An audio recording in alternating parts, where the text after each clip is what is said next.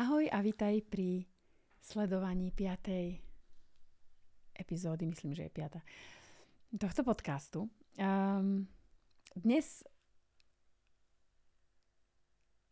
dnešnú epizódu som tvorila trošilinku inak ako, ako tie predchádzajúce. Nebudem odpovedať na niekoľko, niekoľko konkrétnych otázok od konkrétnych ľudí, ale budem reagovať na um, na podnety, ktoré od vás dostávam a na, na spätnú väzbu, ktorú dostávam jednak na moje články, jednak na, na témy predchádzajúcich podcastov, kde reagujete aj, aj na teda témy, ktoré preberám s klientami a často sa opakujúce otázky z konzultácií.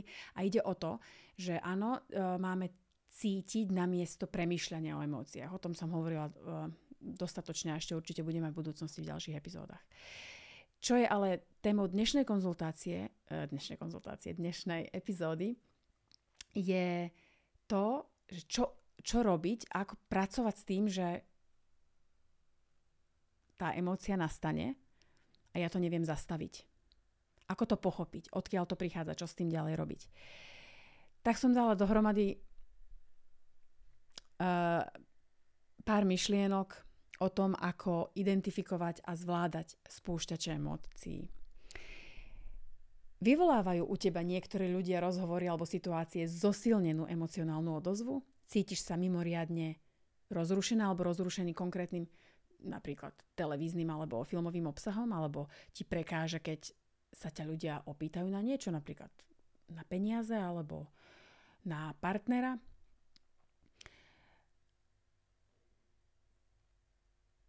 Presne o tom chcem, aby bola táto epizóda. Ak si si u seba všimol alebo všimla neprimerané reakcie pri niektorých, v niektorých situáciách.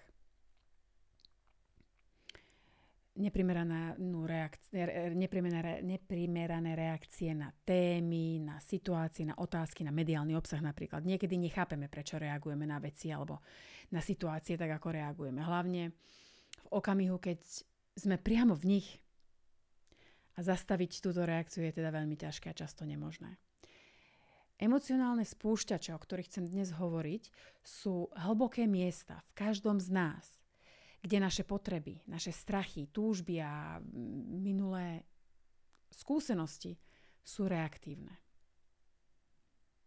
A môžu nám však pomôcť nájsť aspekty nášho života, v ktorých, v ktorých sme možno frustrovaní, a čo je dôležitejšie, nasmerujú nás na miesta, kde sa potrebujeme uzdraviť.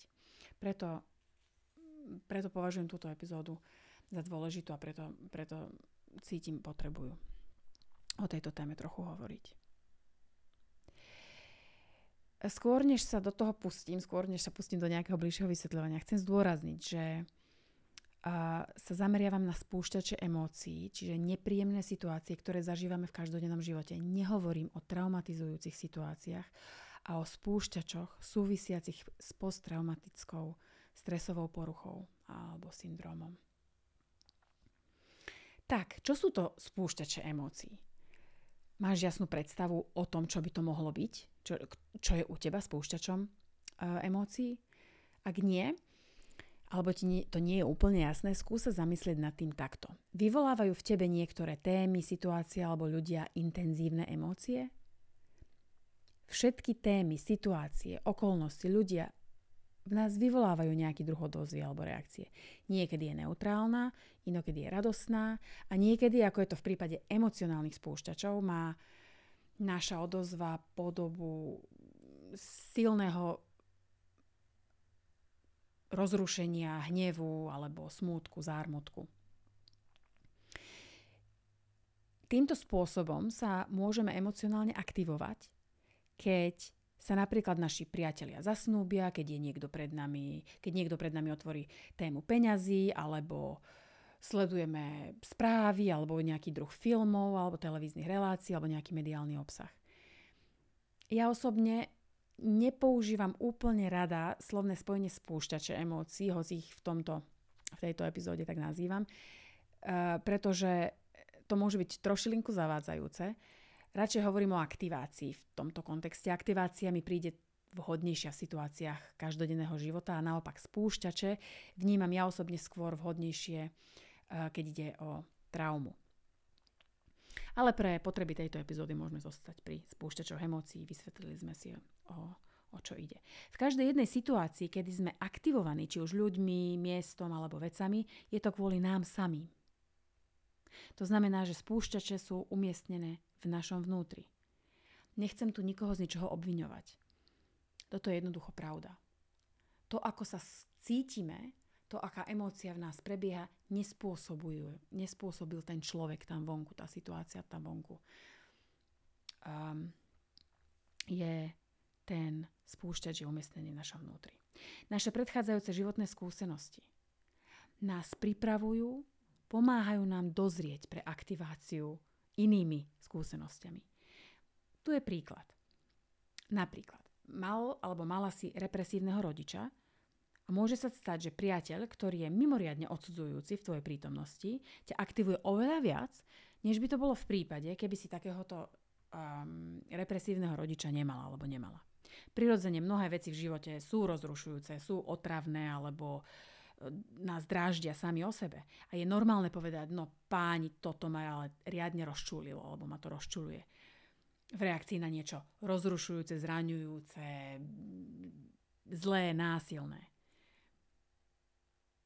Emocionálne spúšťače sú ale na druhej strane oveľa rušivejšie. Aby som vám trošku viacej priblížila tento rozdiel, um, dám vám, vysvetlím vám to na príklade. Predstav si situáciu, kedy si vyrastala alebo vyrastala, keď si vyrastala a tvoj otec bol emocionálne nedostupný nechcem sa dotknúť otcov, mohla to byť aj matka. Jeden z rodičov bol proste emocionálne nedostupný a ty máš za sebou terapiu a prácu na sebe a osobný rast a vnútornú prácu a všetko toto. Ale až do, aj, do, aj dnes, keď vidíš napríklad na ihrisku, ako otec objíma alebo matka objíma e, svoje deti vrúcne, dojme ťa to. Toto nepovažujem za emocionálny spúšťač, pretože to pre teba nie je nejak extrémne bolestivé. Sú to len, si len trochu nameko, keď vidíš intimný kontakt medzi, medzi rodičom a dieťaťom. E, čo dáva totálne zmysel kvôli tomu, čo si v detstve zažil, zažila alebo nezažil, nezažila. Prijal, prijala si to ale ako súčasť tvojej životnej skúsenosti. Povedzme však, že uh, pri prejavoch, uh, nežných prejavoch medzi otcom a dcérou, alebo matkou a synom, alebo proste rodičom a, a dieťaťom, treba v reklame, alebo na spomínanom ihrisku, alebo proste niekde, začneš vždy hystericky plakať. Toto už považujem za vyvolanú aktiváciu, pretože ti to narúša životnú pohodu a s veľkou pravdepodobnosťou s niečím takým chceš asi niečo robiť. Na druhej strane, ak si napríklad uh, mala alebo mala v svojom živote veľa nepríjemných skúseností s ľuďmi, ktorí sú pod vplyvom alkoholu, treba si vyrastala alebo vyrastala v prostredí, kde rodič, jeden z rodičov alebo obaja rodičia boli alkoholici alebo, alebo proste nejaký blízky člen rodiny alebo nejaký sused alebo nejaká osoba a máš tým veľmi, veľmi zlú skúsenosť, Eh, s veľkou pravdepodobnosťou je tvoja tolerancia voči ľuďom pod vplyvom alkoholu veľmi nízka. Uh, asi sa nebudeš snažiť každému človeku vyhovoriť konzumáciu alkoholu, len aby si bol alebo bola v pohode v živote. Budeš sa hnevať na svojich kamarátov, keď sa opijú? No asi nie. Namiesto toho sa možno budeš chrániť pred nepríjemným zážitkom tým, že proste pôjdeš napríklad na párty vždy autom, aby si v okamihu, keď ti to tam začne byť nepríjemné kvôli alkoholizácii spoločnosti, sa jednoducho sadneš do auta a odídeš. Um, bez ohľadu na to, kde si a s kým si, ak je to jednoducho, ak je jednoducho niekto v tvojom okolí opitý, sadneš do auta a odídeš. Nebudeš na nikoho naštvaný, nebudeš na nikoho rozčúlená, nikto ťa nesklame, jednoducho neodsúdiš nikoho za pitie alkoholu. Vieš, že je to tvoj, v úvodzovkách tvoj, problém, ktorý máš s alkoholom. Nechceš jednoducho byť medzi ľuďmi, ktorí sú opití, pretože to vyvoláva pocity straty kontroly, možno pocity beznádeje a strachu. Toto je spúšťač z tvojej minulosti. Mnoho ľudí dokáže byť bez problémov v prítomnosti opitých alebo podnapitých ľudí, dokonca ich to možno považujú za, za zábavné. Ty nie. Takže odchádzaš, aby si sa ochránila, aby si sa ochránila pred emocionálnou aktiváciou. Bolo by ale úplne iné, keby si sa dostala alebo dostala do situácie, kde nemôžeš odísť. Keby si mal alebo mala v živote ľudí, v blízkom okolí ľudí, ktorí veľa pijú a opakovane, aj napriek tomu, že vedia, že ti to ubližuje. Ty vieš, že by si s takýmito ľuďmi v dôverných a kvalitných, ak vôbec, vzťahoch nikdy nemohol, nikdy nemohla byť. Alkohol je pre teba jednoducho červené svetlo. Ako teda identifikovať spúšťače emócií? Nikto ťa nepozná lepšie ako ty seba. Um, aby som ti uľahčila identifikáciu a ďalšiu prácu so spúšťačmi, vytvorila som jednu takú veľmi krátku príručku, kde, kde je niekoľko otázok, pár otázok, ktoré môžeš mať po ruke, môžeš si to stiahnuť do telefónu alebo vytlačiť.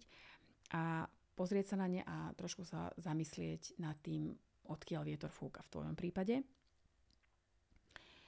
Uh, môžeš ale začať tým, že sa zamyslíš nad tým, ktoré veci ťa rozčulujú viac, než vnímaš, že rozčulujú iných ľudí. Že proste nejaká situácia ťa vytáča viac, ešte na niečo viac citlivý, citlivá.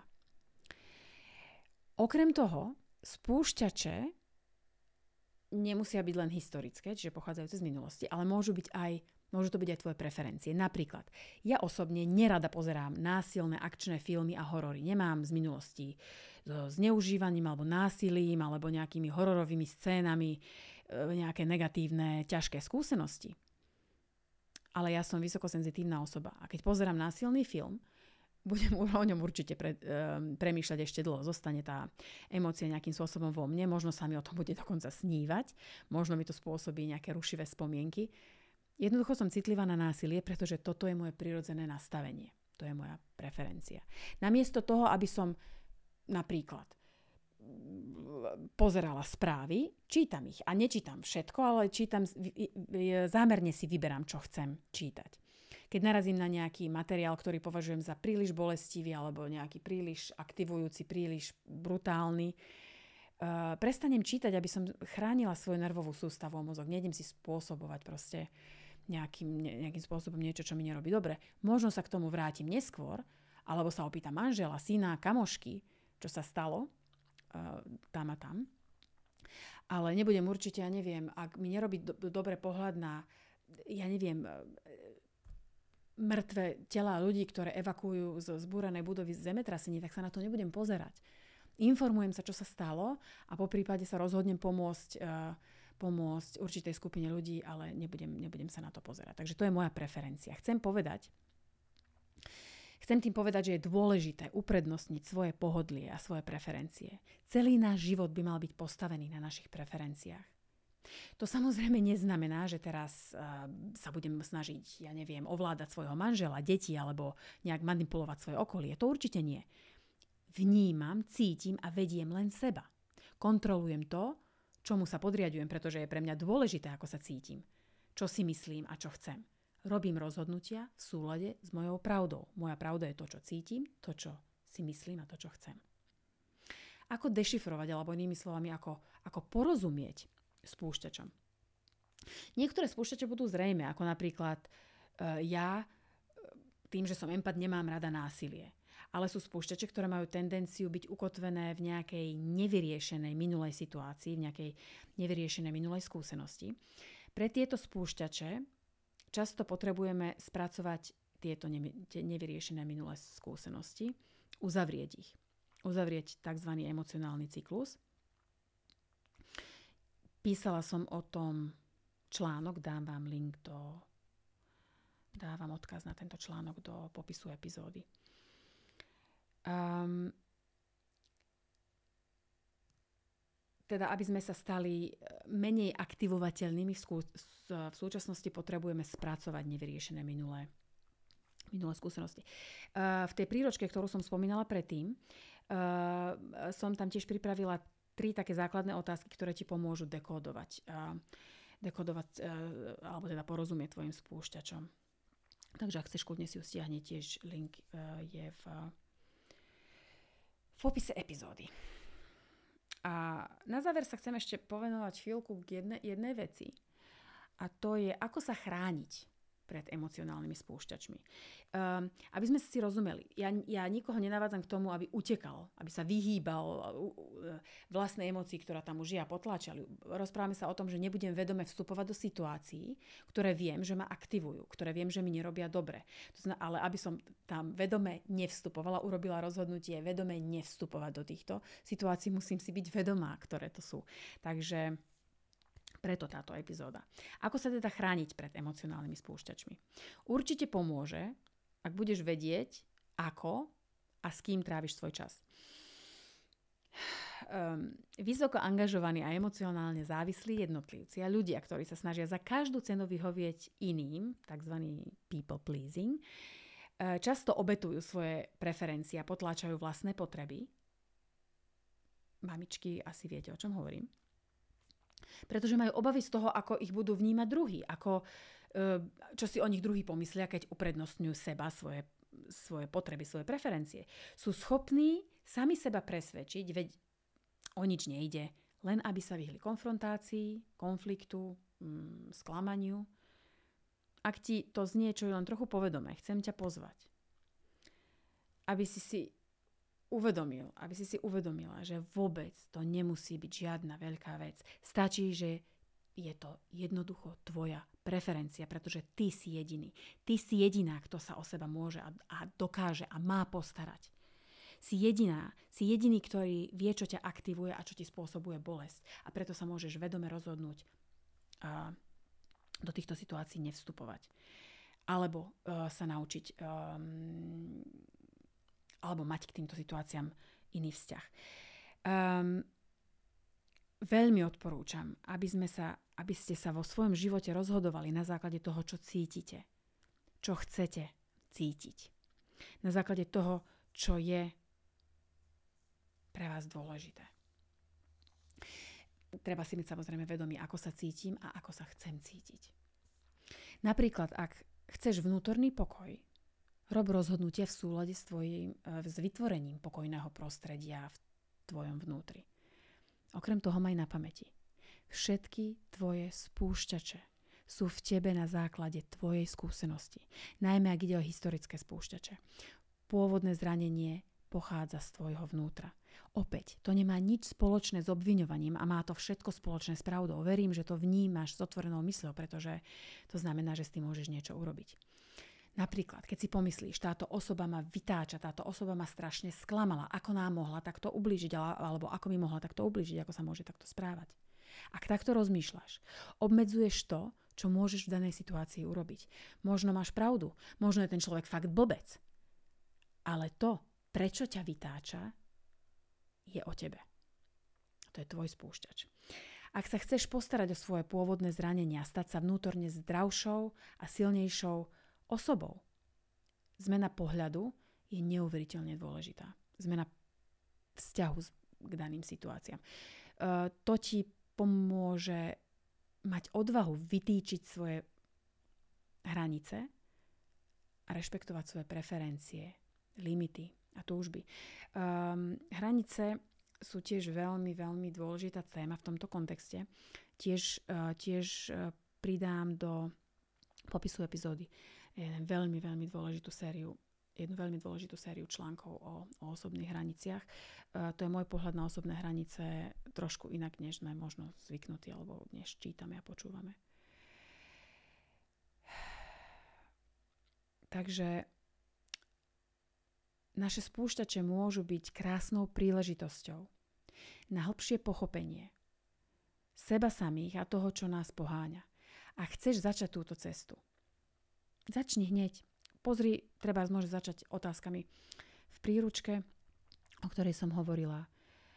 A ak sú to situácie, s ktorými si naozaj nevieš dať rady a napriek tejto epizóde, napriek, napriek otázkam um, uvedených uh, v, v sprievodcovi, nevieš ako ďalej, nevieš sa z toho dostať, je to silnejšie než ty, ozvi sa mi. Veľmi rada veľmi rada ti pomôžem s identifikáciou týchto, týchto emocionálnych spúšťačov. Um, prečo to vôbec máme robiť? Preto, aby sme boli väčšie percento dňa v pohode. Aby sme neboli v aktivovanom stave. Aby sme nemali celý čas pocit, že musíme niekomu niečo dokazovať, vysvetľovať, bojovať, utekať. Ale mohli byť a mohli byť a vedome si vybrať situácie, ktorých nám je dobre, lebo vieme, ktoré to sú. Lebo poznáme to, čo nás aktivuje a pracujeme s tým. Sprac- uh, dovolíme si spracovať minulé spúšťače, uvedomujeme si, ktoré sú naše preferencie a vedome sa rozhodujeme, v akých situáciách budeme, s kým tam chceme, s kým tam nechceme byť, aké informácie vpúšťame do svojho života, aké jednoducho do svojho života nevpúšťame. Tak, toľko k tejto téme, toľko na dnes. Um, chcem vás ešte pozvať e, na jednu vec. Um, od júla uh, pripravujem raz mesačne skupinový mentoring a uh, z minulých skúseností viem, že súčasťou alebo veľ, takou veľmi často opakovanou sa témou na, na týchto skupinových stretnutiach um, je práve spracovávanie emócií. Takéto nie, konštruktívne, nedeštruktívne spracovávanie emócií. Pochopenie vlastne, čo je, ako s ňou ďalej byť a, a, a žiť. A, a, ale samozrejme hromadu ďalších iných tém. V týchto skupinových stretnutiach ide o to, je to v podstate konzultácia ako každá iná, ktorú so mnou zažívajú moji klienti o, o, intímne, osobne, jeden na jedného. Ale tieto skupinové stretnutie, skupinový mentoring som vytvorila preto jednak, aby ľudia, ktorí možno nemajú momentálne e, či už priestorovo, časovo, finančnú, energetickú kapacitu ísť do, nejakého, do nejakej intenzívnejšej spolupráce a chcú vôbec zažiť, ako, ako, ako to funguje, ako to vyzerá, aké to je so mnou komunikovať o nejakých témach, ale na druhej strane tým, že nás je tam viac, tak ľudia kladú otázky a keby si rovno žiadnu otázku nekládla, tak uh, sa určite, určite nájdeš niečo, čo ti tam rezonovať bude. Tieto stretnutia od júla raz mesačne jednu hodinu sú bezplatne a skús. Skús, uvidíš, či je to niečo pre teba. Budem veľmi rada. Uh, a, a vidíme sa, počujeme sa čoskoro. Majte sa krásne, držte sa.